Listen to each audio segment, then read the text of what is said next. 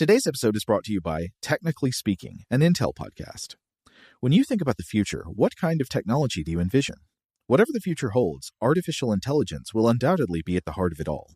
Join Graham Klass as he hosts season two of Technically Speaking, an Intel podcast, and hear from the minds transforming healthcare, retail, entertainment, personal computing, and more with the help of AI. Tune in every other Tuesday and explore the latest technology that's changing our world today and creating a more accessible tomorrow. Listen to Technically Speaking, an Intel podcast on the iHeartRadio app, Apple Podcasts, or wherever you get your podcasts. What's up? This your boy Lil Duval, and check out my podcast, Conversations with Unc, on the Black Effect Podcast Network. Each and every Tuesday, Conversations with Unc podcast feature casuals and in-depth talk about ebbs and flows of life and the pursuit of happiness. Unlike my work on stage, I tap into a more serious and sensitive side to give life advice and simply offer words of encouragement, yet remind folks to never forget to laugh. Every Tuesday, listen to Conversations with Unc, hosted by Lil Duval on the Black Effect Podcast Network, iHeartRadio app, or wherever you get your podcasts. Presented by AT&T. Connecting changes everything. Okay, picture this. It's Friday afternoon when a thought hits you. I can spend another weekend doing the same old whatever, or I can hop into my all-new Hyundai Santa Fe and hit the road. With available H-Track all-wheel drive and three-row seating, my whole family can head deep into the wild. Conquer the weekend in the all-new Hyundai Santa Fe. Visit HyundaiUSA.com or call 562 for more details. Hyundai, there's joy in every journey. When you buy Kroger brand products, you feel like you're winning. That's because they offer proven quality at lower than low prices. In fact, we guarantee that you and your family will love how Kroger brand products taste, or you get your money back. So next time you're shopping for the family, look for delicious Kroger brand products because they'll make you all feel like you're winning. Shop now, in store, or online. Kroger, fresh for everyone. Welcome to Stuff to Blow Your Mind, a production of iHeartRadio.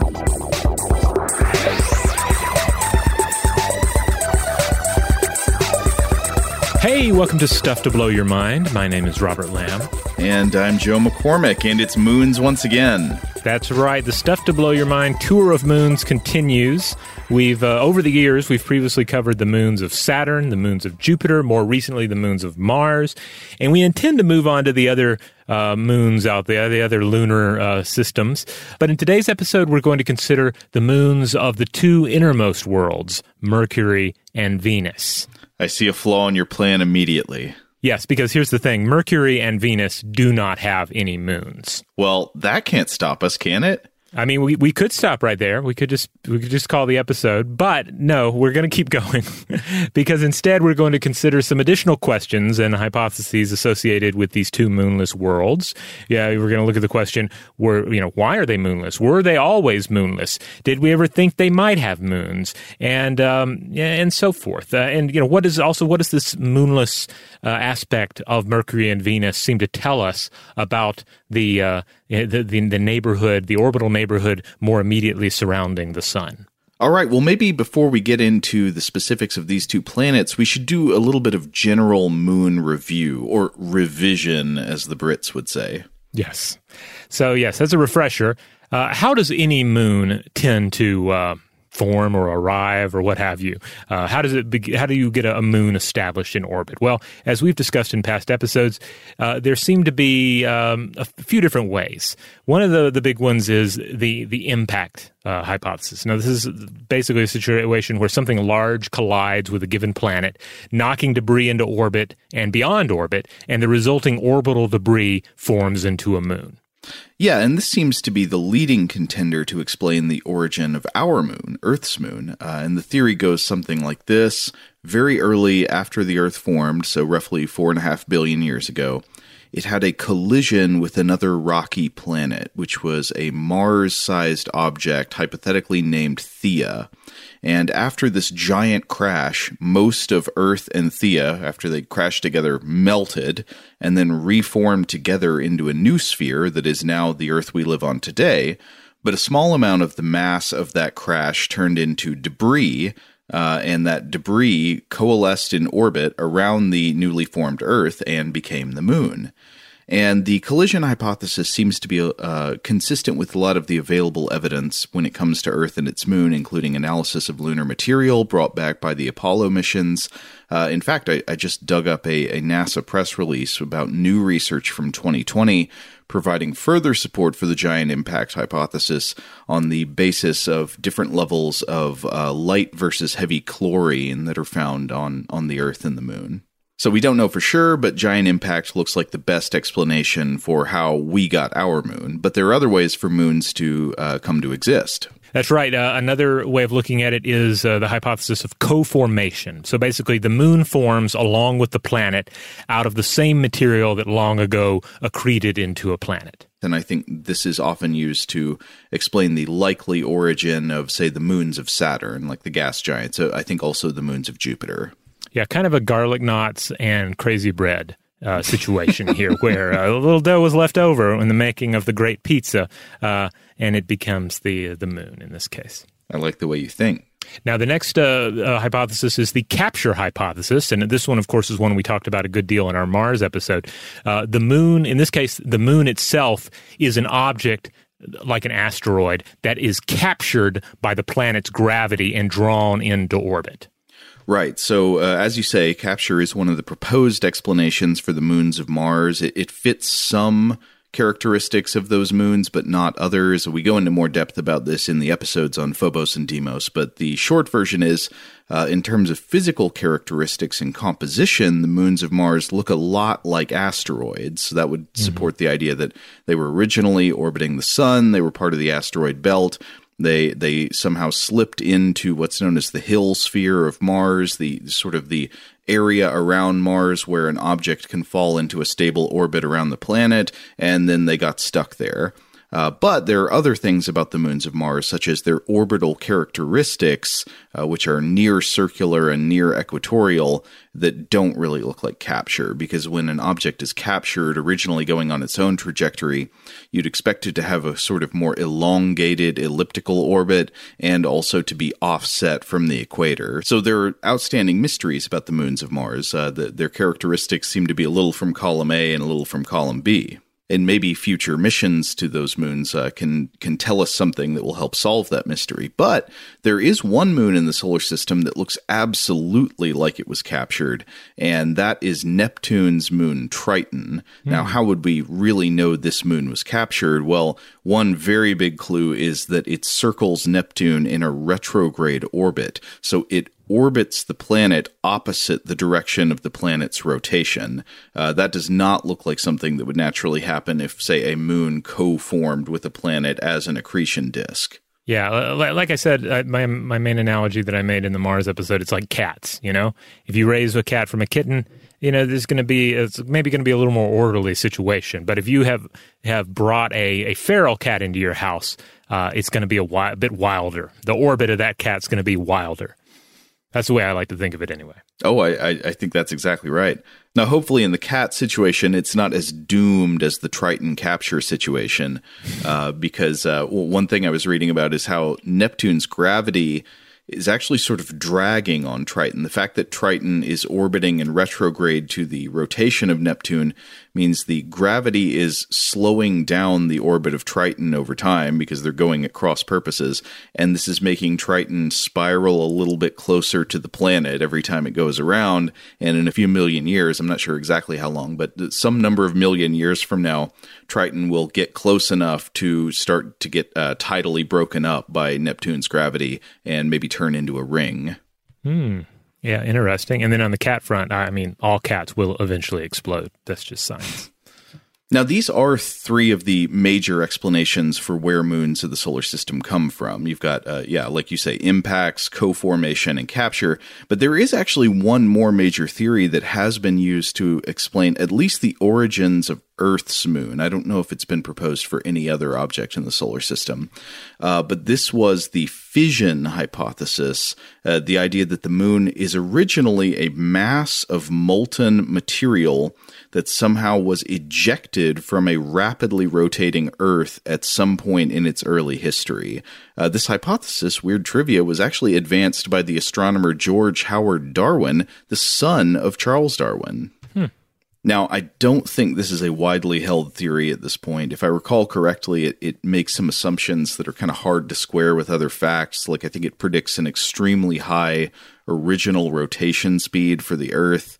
Uh, but it is at least conceivable in theory, and it does connect to one very uh, eye popping paper that I came across years ago that has stuck in my mind ever since. Uh, not necessarily because it's uh, very likely to be true, but just because it's a captivating image. And this is an idea that's explored in a paper published in the journal Chemical Geology in 2013 by R.J. de Meijer et al. And the authors here argue that the fission hypothesis, the idea that the moon was somehow flung out of the Earth or spun out of the Earth, would help explain some of the isotopic similarity between Earth material and moon material. of course, this would make sense if they originally came from the same ball, but the question is, how does the ejection of the moon actually happen? Like, how do you fling off a moon sized chunk of a planet? Uh, well, they've got a guess to explain this, and I want to read from their abstract. Quote, we showed that the dynamics of this scenario requires on the order of 10 to the 29 to 10 to the 30 joules almost instantaneously generated additional energy if the angular momentum of the proto Earth was similar to that of the Earth Moon system today. The only known source for this additional energy is nuclear fission. We showed that it is feasible to form the moon through the ejection of terrestrial silicate material triggered by a nuclear explosion at Earth's core mantle boundary, or CMB, causing a shock wave propagating through the Earth. Uh, so I'm definitely not convinced it's correct, but that is a memorable take. A naturally forming nuclear georeactor that went supercritical and blew up the planet. Oh, wow. Yeah. Uh, still, as best I can tell, I think most scientists in the relevant fields would tell you that the giant impact hypothesis is currently the best at explaining the most. Now, there's another. Um, this one's this one's a, a, a, a moon formation hypothesis that's, that's closely related to uh, examples one and two that we made here. And that is uh, the idea of a ring of debris consolidating into a rough moon. And this is one of the hypotheses concerning the Martian moon Phobos that we discussed. And, um, you know, while it's, it's not something to, to jump to with moons, you know, th- there is also the concept of an advanced civilization establishing an artificial moon in a planet's orbit. Again, that was one briefly held uh, hypothesis regarding Phobos. There's no evidence uh, for this now that uh, uh, concerning Phobos. There's no evidence that an artificial moon exists or has ever existed, but some scientists have considered it as the sort of thing we could someday you know look for. We could look for in other systems. Uh, you know it's the kind of thing that we might do in the future if we reach the point where we have uh, that level of scientific uh, power. Um, but but again, uh, no artificial moons are known to exist. I don't think any any moon in our solar system is currently um, thought to be artificial in form. But it's one of those things you have to sort of keep on the table, uh, you know, in the uh, towards the back of the table. Uh, but it's it's technically on the table. All right, so let's get to the question then. Why wouldn't any of these various processes result in moons for Mercury or Venus? So, first of all, here's some more general stats about moons in our solar system. Our solar system has a current known total of around 214 moons, this is according to NASA, that entails both 158 confirmed moons and 56 provisional moons. And all told, if you go uh, planet by planet in order, uh, you know, from the sun outward, uh, the moon count goes like this. Zero, that's Mercury, zero, that's Venus, one, that's Earth, and then it goes to two, 79, 82, 27, 14. And those bigger numbers in the middle are, of course, the gas giants. Now, the rest of the moons out there in that uh, that that 214 total, those are attributed to the dwarf planets Pluto, Eris, Haumea, uh, Makemake, and Ceres, with only Ceres boasting zero moons. Uh, Pluto has five. Uh, Ceres, will remind you, is the largest object in the asteroid belt, but it's quite small. Uh, Pluto, which has five moons, uh, again, is 14 times the size of Ceres, and Ceres is the smallest recognized dwarf planet. So Ceres has none, but the larger actual planets of Mercury and Venus also have none. Yeah, no, yeah, I mean, the, the reason I'm rolling through all this, I guess, is just to make the point that it's like you can't just look at Mercury and say, okay, well, Mercury is the, the smallest of the recognized planets, so maybe that's why it doesn't have a, have a moon. Because again, Pluto um, uh, which we don't consider one of the core planets uh, anymore. Uh, you know, it it has five moons, but is smaller than Mercury. Uh, Right. So you know, other something else other than just the the absolute mass of the world is in play here. Now, there is something that Mercury and Venus have in common, which, even without knowing much about uh, how the solar system was formed, you could probably just guess is a major reason that they don't have moons, and it's that they are the closest to the sun. Yeah, and this basically relates to the, the short form, simple answer to this question. This is the, the answer that you'll find across NASA's web presence, especially in various short form and QA articles. Uh, yeah, they're just simply too close to the sun. If a moon were to orbit one of these worlds, there would be two major risks in play. If we were to venture too far from the planet it's orbiting, it would venture into an unstable orbit and the sun would capture it. And if it was uh, too close to the planet, they'd be destroyed by tidal gravitational forces. And while there is a stable orbital zone around these planets that could remain viable for billions of years, it's likely so narrow that nothing has ever been captured by it or created within that stable zone. Yes, and so this does apply to some extent to both of these planets, but especially to Mercury. It would be really hard for Mercury to have a moon, uh, and it would be, and it looks like it would be somewhat difficult for Venus to have a moon, though though not as difficult as for Mercury.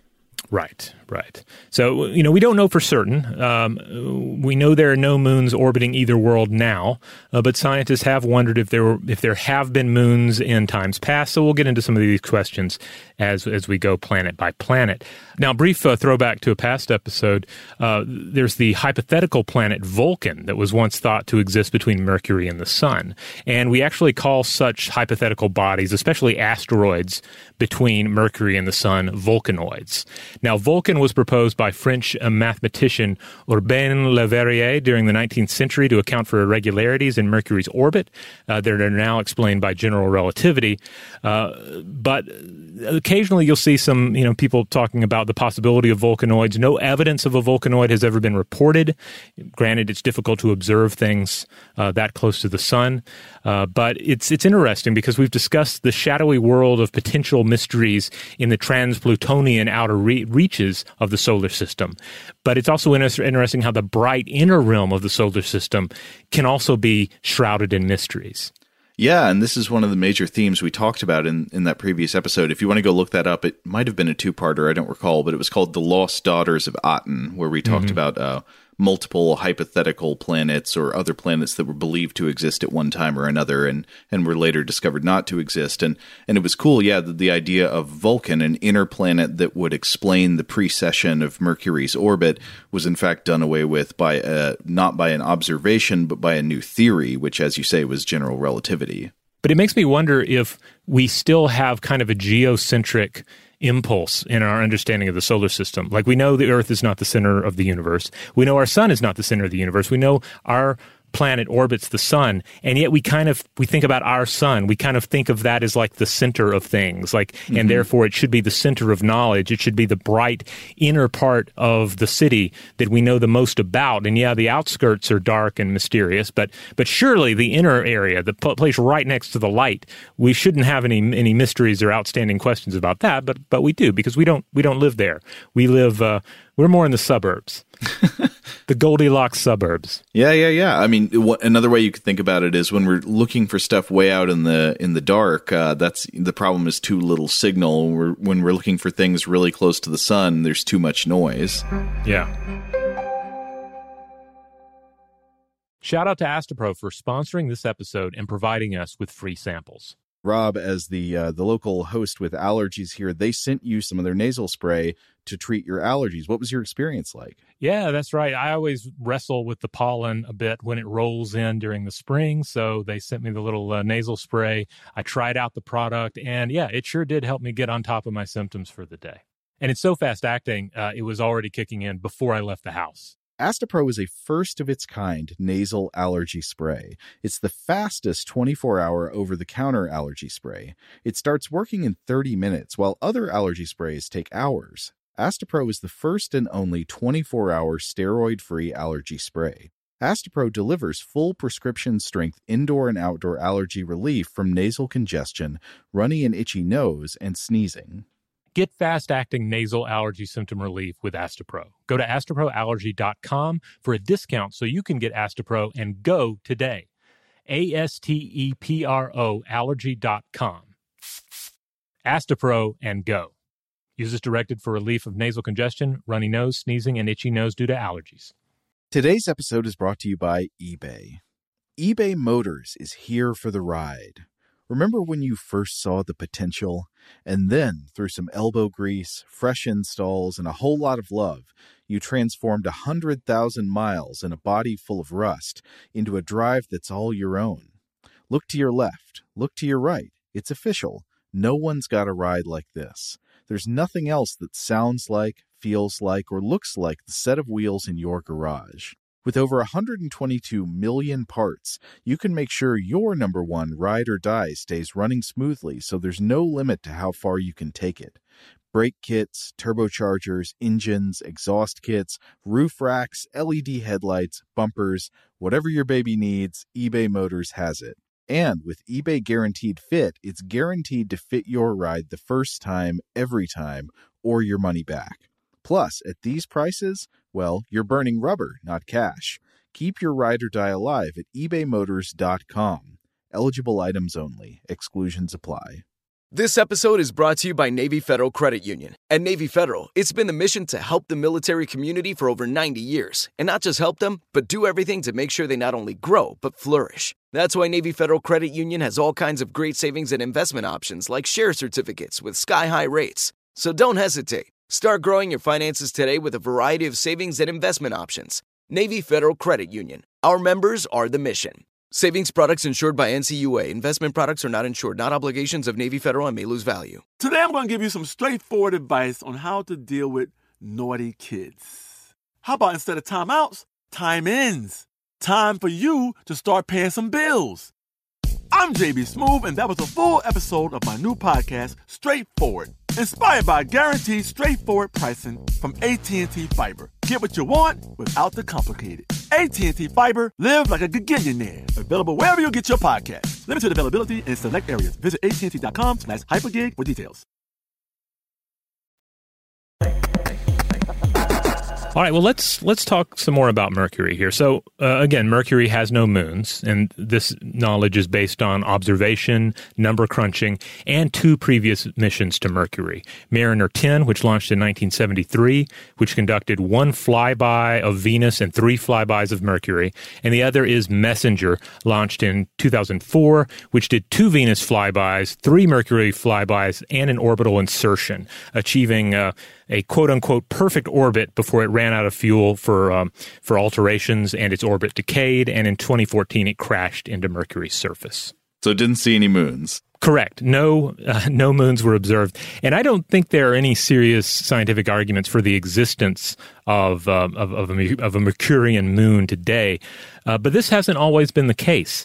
So I thought we might go back in time to 1974, and before we get into this, I need to drive home something I've probably said before uh, and, and, and related before, and that is that I, I do not like April Fool's Day. It's it's abominable. It should be illegal. I regret yeah. every time I've done an April Fool's Day thing in the past. I resent everybody who does April Fool's Day things today, especially given I, I just earlier uh, earlier this morning was reading about an article in a respectable I'm not going to name names, but an article in a respectable publication that in a hugely embarrassing mistake uh, extensively referred to as a source an April Fool's Day article, uh, an interview with an author that didn't actually take place and was posted originally as an April Fool's hoax. And I, I live in constant fear that this is going to happen to me, that I'm just not going to notice that something was an April Fool's joke and I'll think it was real and refer to it on this show and just die.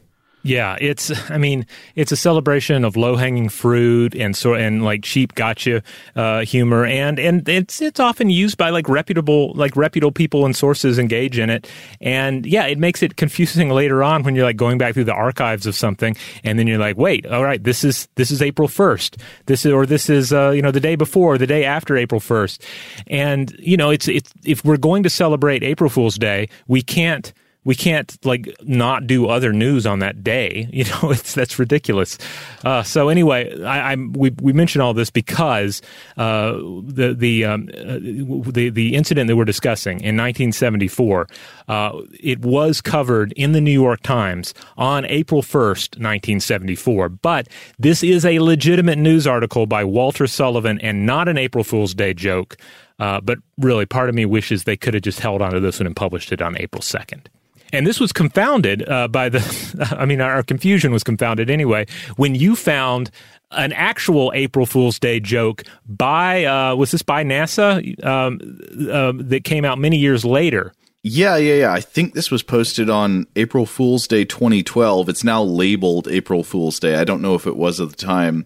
And it was the announcement of a discovery of a moon of Mercury. Yes. As, imagine our confusion. Yeah. Uh, so, um, I think it was posted maybe as uh, NASA's astronomy picture of the day that they do, mm-hmm. uh, and it's called Mooning Mercury. Teehee.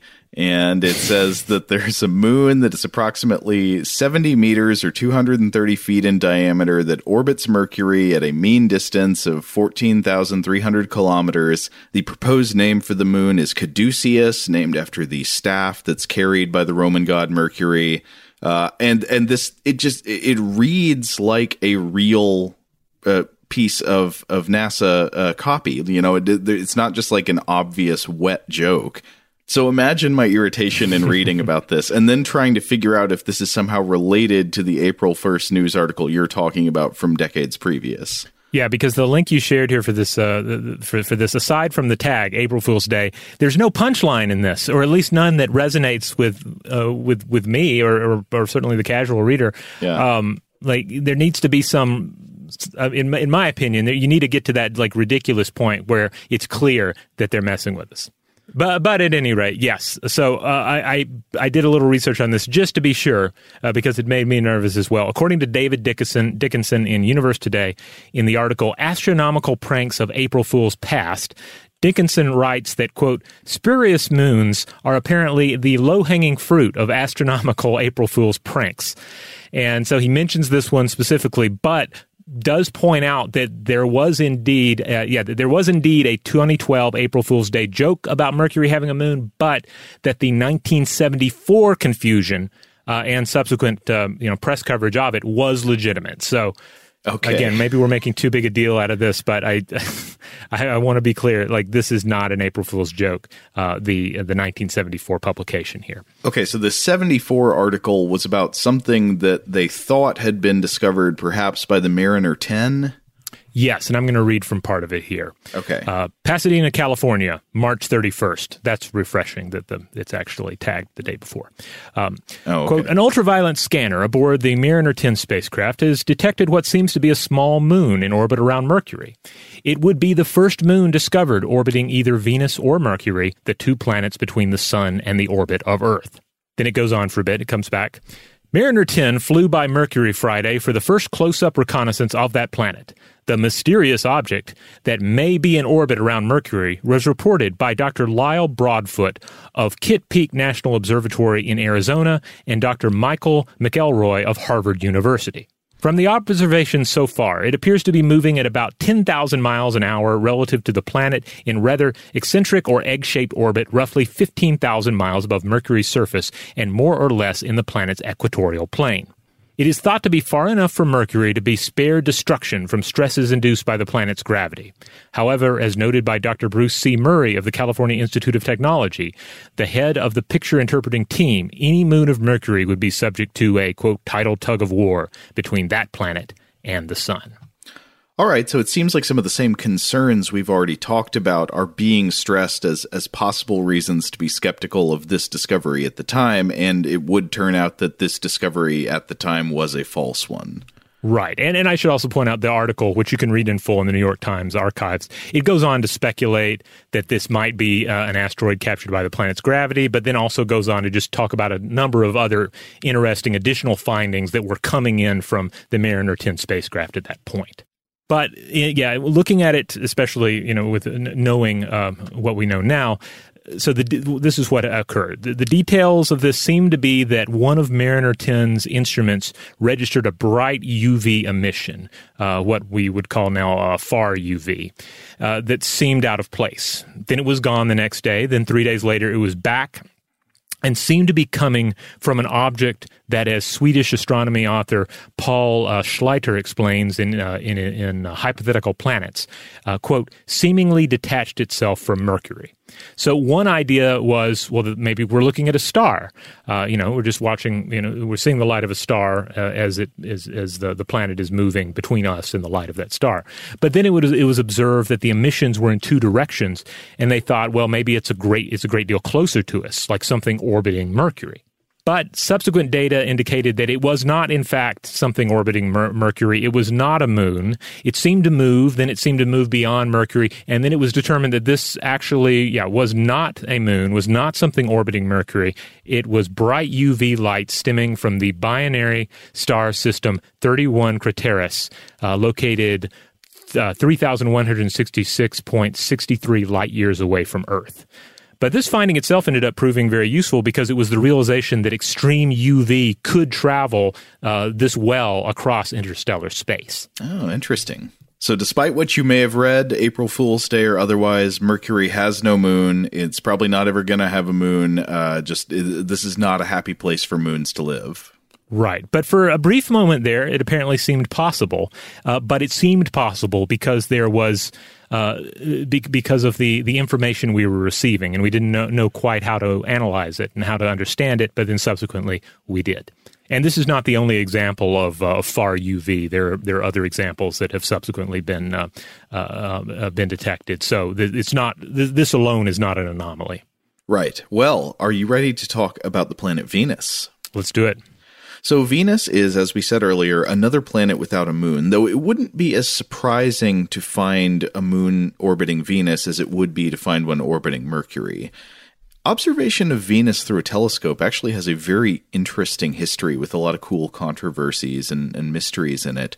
Uh, one example that we've talked about on the show before, I know, is that uh, the observation of Venus was one of the lines of evidence offered by Galileo in support of the heliocentric model of the solar system. Uh, now, there were a number of arguments he offered. One was based on observations of the surface of the moon through a telescope. You know, when you look at mm-hmm. the surface of the moon, it appears cratered and to have terrain uh, going against the idea that these objects in the heavens are just sort of like perfectly smooth, ideal bodies. Instead, it looks like the moon is made of rock, much like the Earth is. And then the other things where he saw the uh, the Galilean moons named for him of Jupiter, uh, and so the observation that there could be things orbiting another planet like Jupiter made it seem like well well, then maybe not everything orbits the Earth. Maybe just things orbit other things.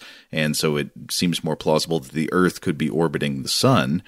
But then also, one of the lines of evidence he produced what had to do with the observation of the phases of Venus. Of course, Venus, from our perspective, has phases just like our moon. And the question is, why? Why, why does our moon have phases to begin with? It, well, the moon is full when it's on the opposite side of the Earth from the sun, allowing sunlight to reflect off of the full disk back in our direction.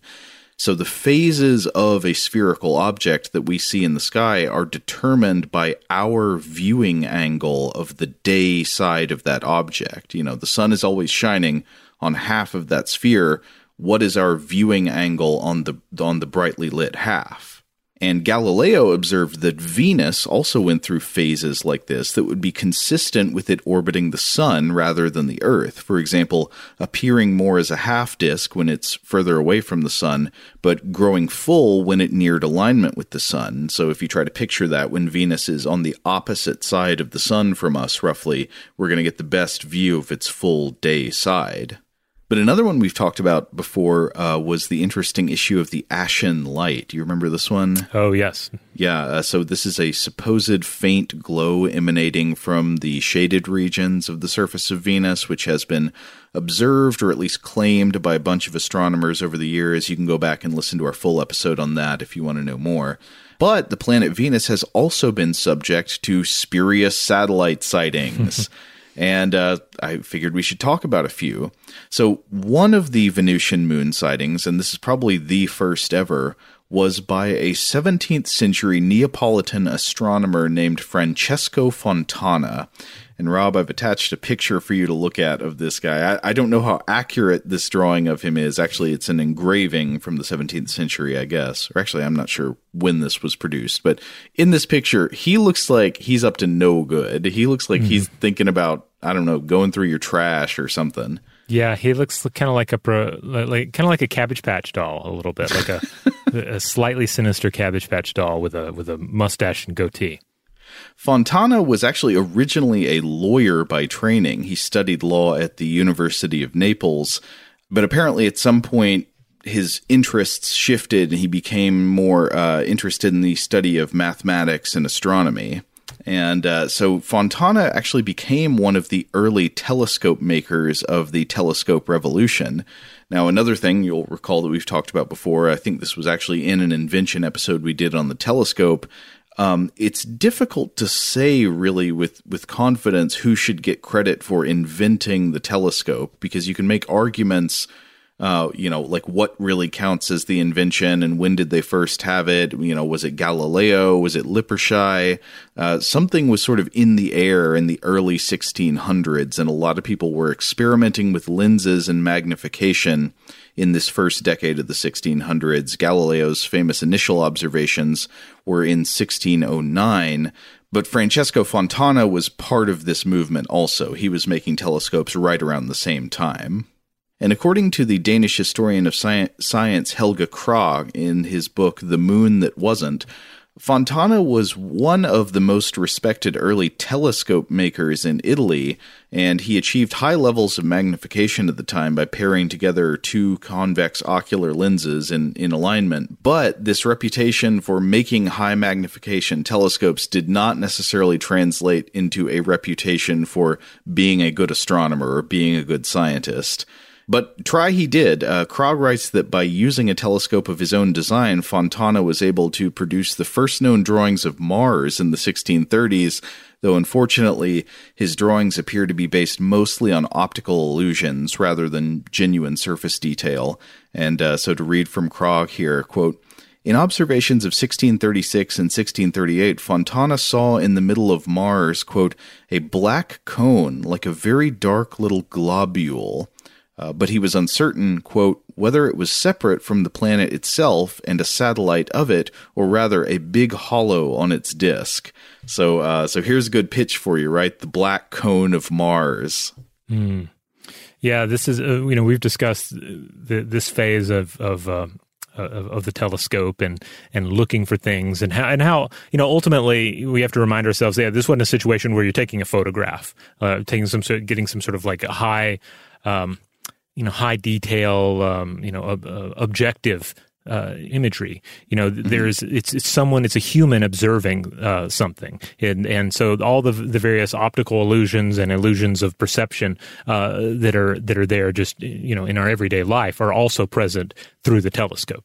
Right. So for the first few hundred years of astronomy, there are a lot of cases where somebody says they saw something and somebody else looks for it and they can't see it. And then they right. just argue back and forth and other people chime in. Yeah i saw it. No I, I, I didn't see it. I don't think it's there. Yeah so uh, there's and, a lot that can go on there. You know you can yeah. you can you can just be straining to see something and think you see something and then reinforce that idea that you saw something.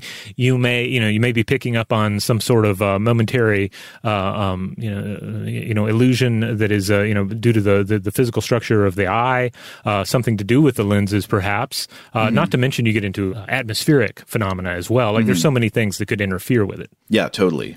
And a minute ago, I should add, just to clarify, I think I said the first few hundred years of astronomy. I mean the first few hundred years of telescope astronomy. Mm-hmm. Obviously, people have been doing naked eye astronomy for a long, long time. But so, yeah, uh, so Fontana was, as we say, a respected telescope maker but his astronomical observations were not similarly respected by his peers. In fact, uh, this book I was I'm talking about by uh, by Helge Kragh uh, just catalogs a bunch of people talking trash about Fontana. a lot of them are like, "This guy is not smart. He is not good."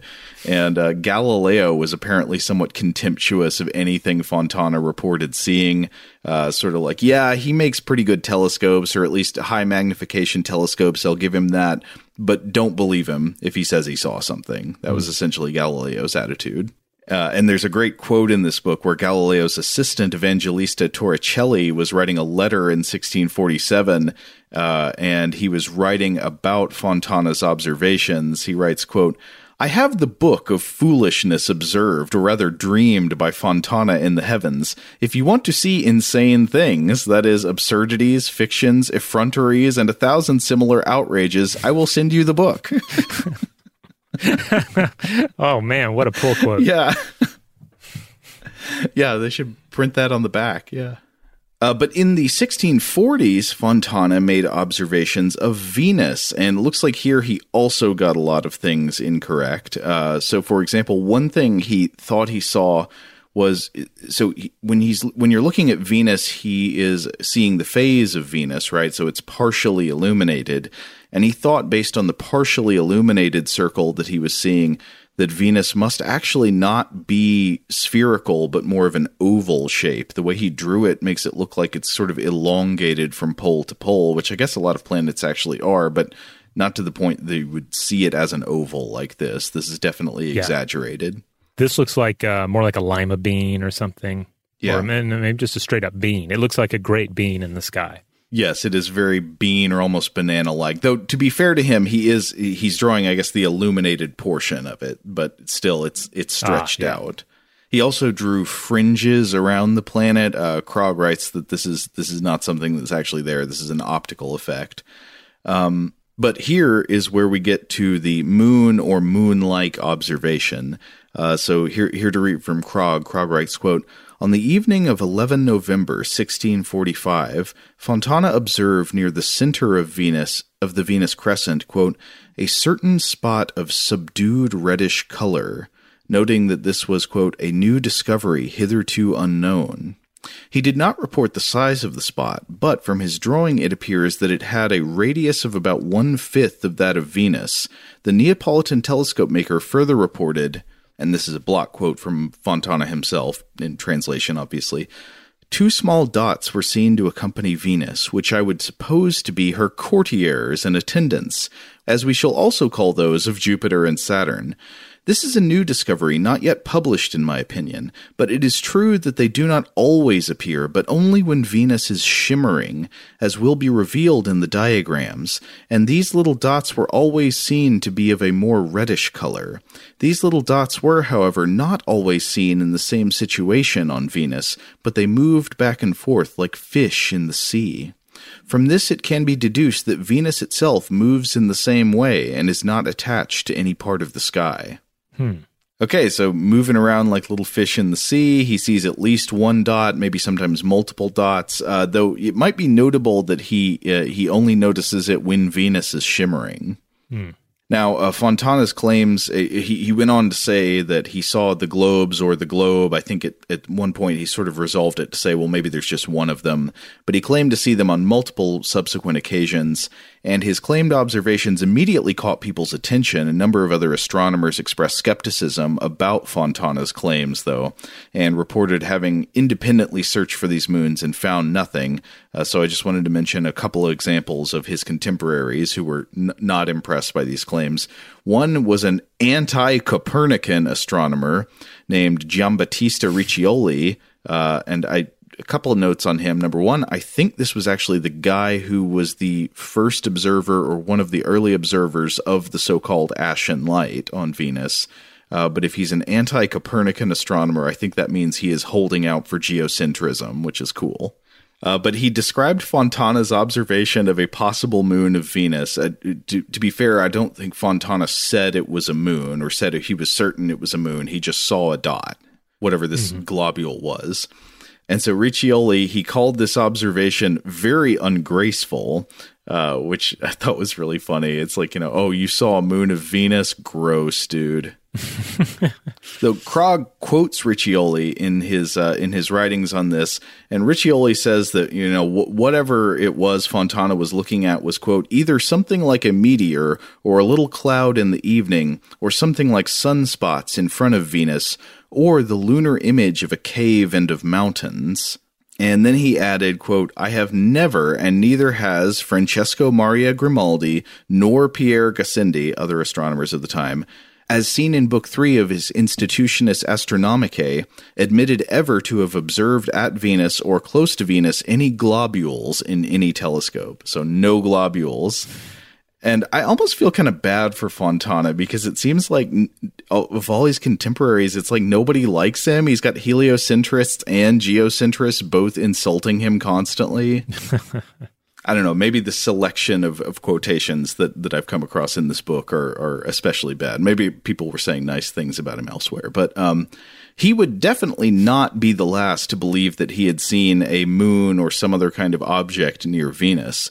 Because here we're going to get to a much more celebrated and well remembered astronomer, Giovanni Domenico Cassini, who mm-hmm. also saw the moon that supposedly didn't exist, though I think he also never said it was a moon.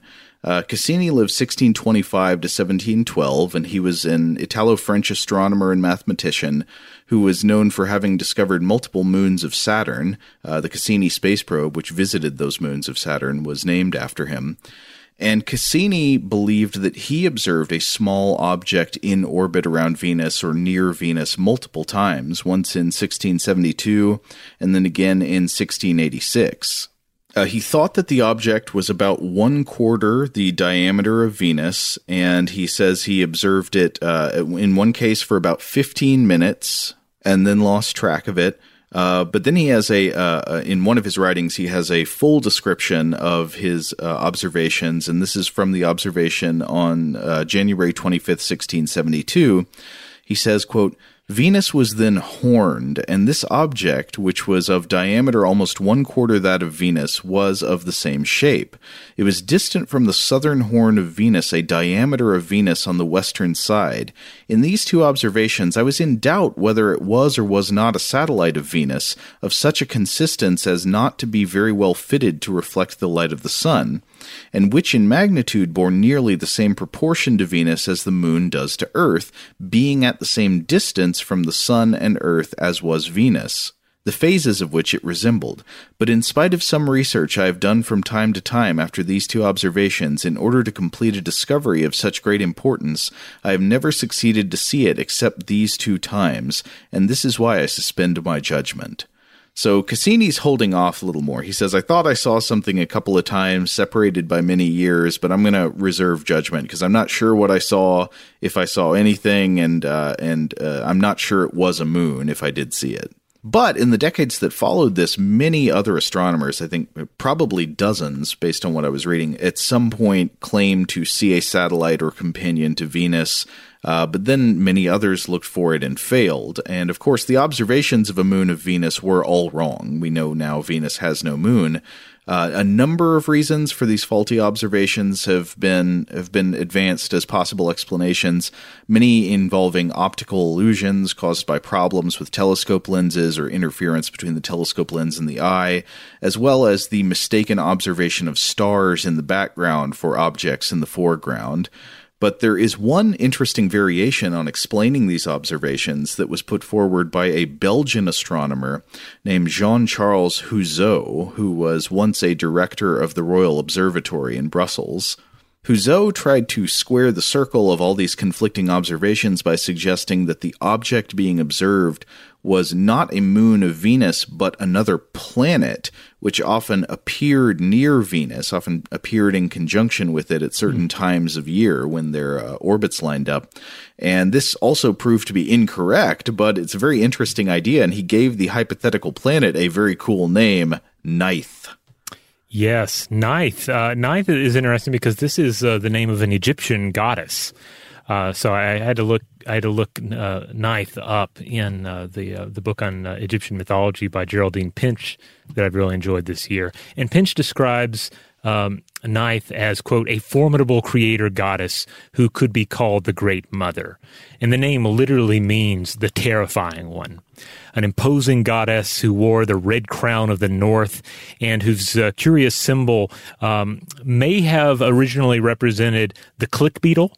Uh, click beetle is found near water, so there would be linked to the Nile in, in inundation. We talked about that in previous episode mm-hmm. and its importance in Egyptian mythology.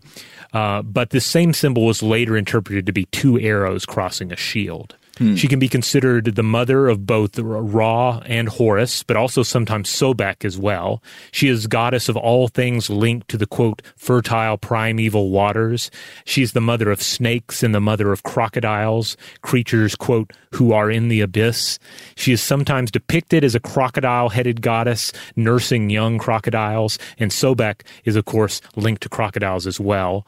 Uh, and when she spat into the abyss, the chaos god Apophis is said to have been born.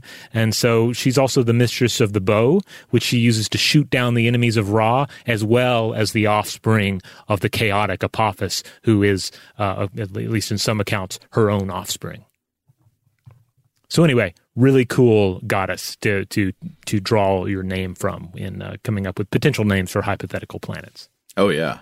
I'm all in favor of more Egyptian naming of celestial objects. I mean, you, you obviously we love Greek and Roman mythology, but you know, there's plenty of Greek and Roman mythology already in the heavens. I yeah, get get Egyptian mythology more up in there, and uh, all all the mythologies. Yeah, I mean, we're doing it uh, to to a certain extent. They, I, I feel like we keep drawing names from uh, from other cultures and other deities and, uh, and other pantheons, and certainly there's no there's no shortage of things out there to to give fancy names to. So we'll we'll probably run out of, of gods and goddesses first. Eventually, we'll reach you know the point in our our, our culture's uh, future where we're having to name stars stuff like Gozer. Uh, we'll have to draw on fictional pantheons. Very good. Though I kind of dread the day we we get like asteroid R'hllor, the Lord of Light. Today's episode is brought to you by eBay. eBay Motors is here for the ride. Remember when you first saw the potential? And then, through some elbow grease, fresh installs, and a whole lot of love, you transformed a 100,000 miles and a body full of rust into a drive that's all your own. Look to your left, look to your right. It's official. No one's got a ride like this. There's nothing else that sounds like, feels like, or looks like the set of wheels in your garage. With over 122 million parts, you can make sure your number one ride or die stays running smoothly so there's no limit to how far you can take it. Brake kits, turbochargers, engines, exhaust kits, roof racks, LED headlights, bumpers, whatever your baby needs, eBay Motors has it.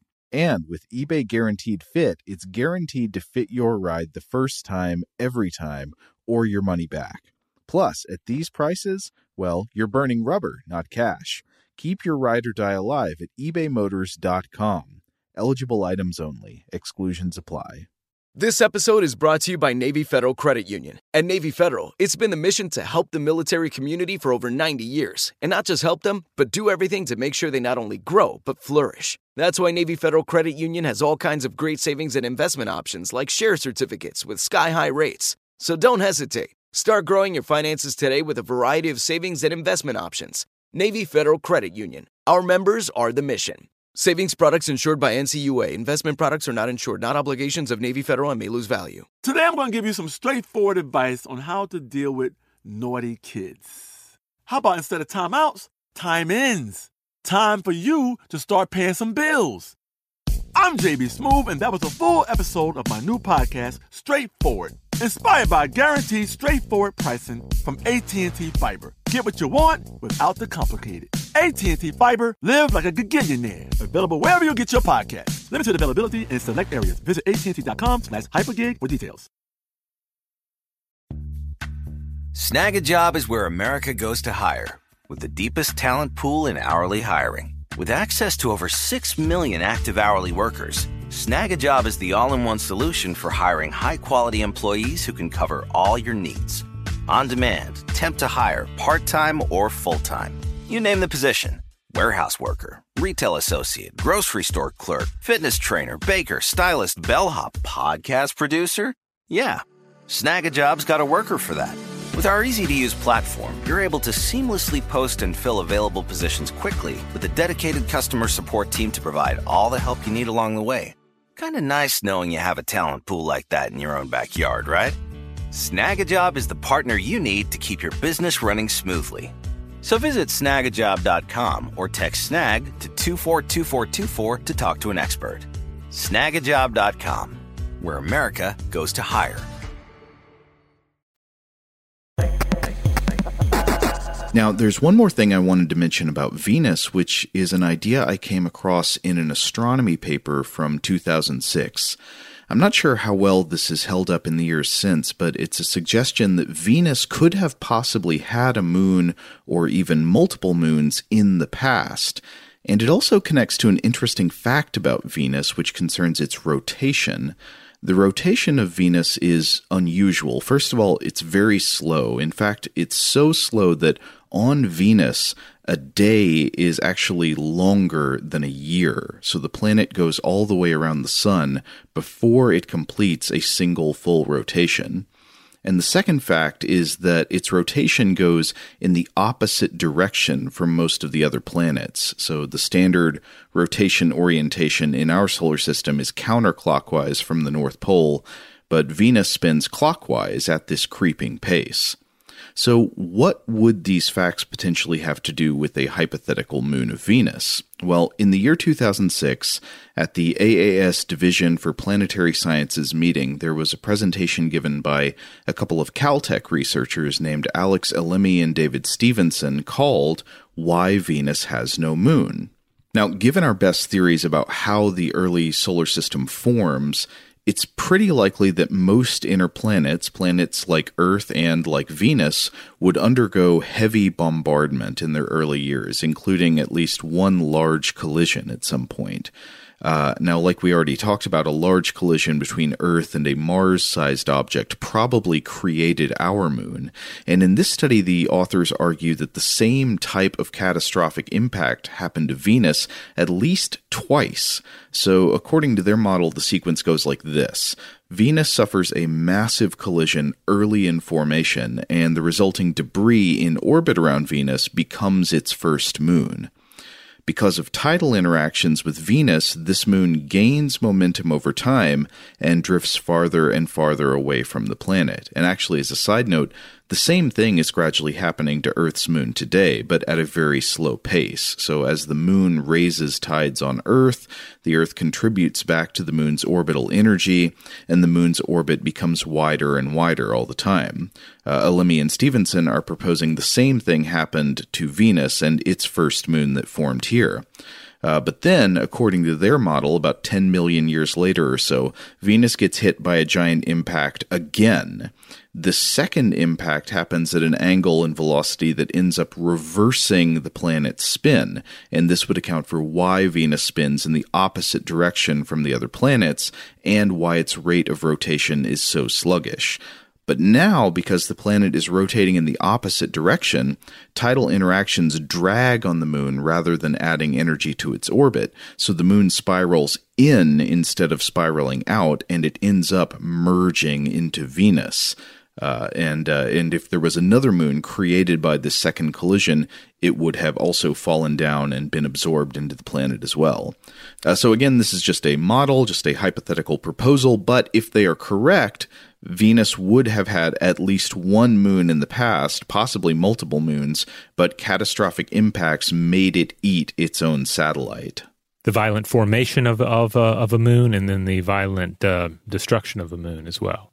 One strange trivia fact I came across that I wanted to mention one of the main writers uh, who uh, was an astronomer who dispelled with the notions of a satellite for Venus and explained them away in terms of various other possible explanations for the sightings mm-hmm. was a guy named Maximilian Hell, also known as Father Hell. Oh, wow. Yeah, there, any version of that name is cool. Maximilian Hell, Max Hell, uh-huh. Father Hell. Oh, man.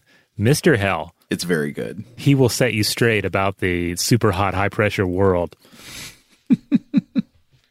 All right. Well, that does it for me. Yeah, I guess that about rounds it up. I mean, it, I think a sizable episode about the moons of two planets that have no moons. So I think it bodes well for the future. we we move back to planets uh, that actually have moons and discuss the details of those those actual actual lunar bodies. Um, so I look forward to it. And I guess uh, one thing I would like to hear from everyone, like, where do you want us to go next? Do we do we just keep going in order? Do we look to uh, to, to, Uranus and uh, Neptune? Uh, do we do go, or do we just shoot straight to Pluto and go there? Uh, or do we start looking at uh, at the, the, the dwarf planet? Yeah, other dwarf planets and their their various moons. let us know.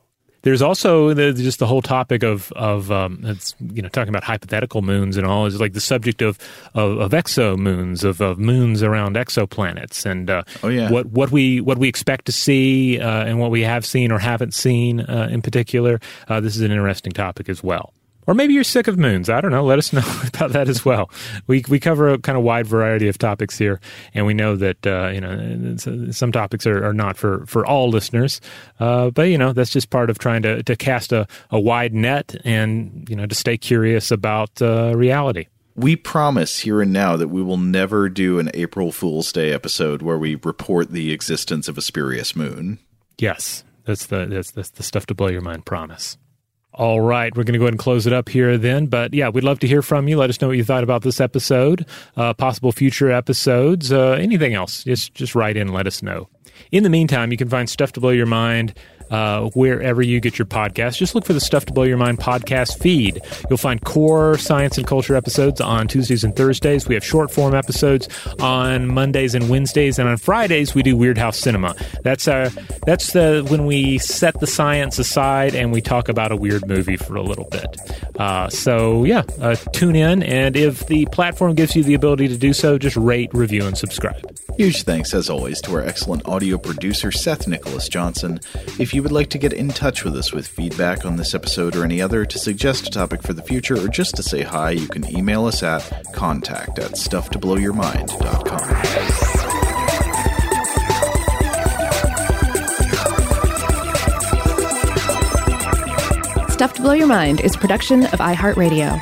For more podcasts from iHeartRadio, visit the iHeartRadio app, Apple Podcasts, or wherever you listen to your favorite shows.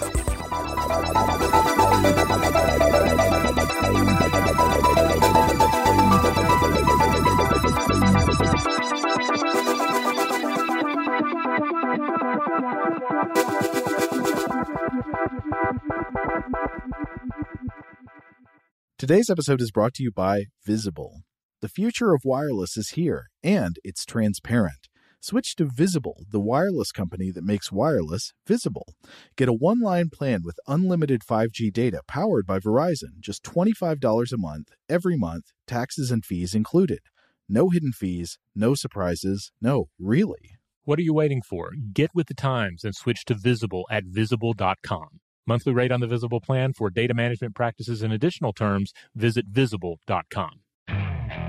Okay, picture this. It's Friday afternoon when a thought hits you. I can spend another weekend doing the same old whatever, or I can hop into my all new Hyundai Santa Fe and hit the road. With available HTRAC, all wheel drive, and three row seating, my whole family can head deep into the wild. Conquer the weekend in the all new Hyundai Santa Fe. Visit HyundaiUSA.com or call 562 for more details. Hyundai, there's joy in every journey. Rev up your thrills this summer at Cedar Point on the all-new Top Thrill 2. Drive the sky on the world's tallest and fastest triple-launch vertical speedway.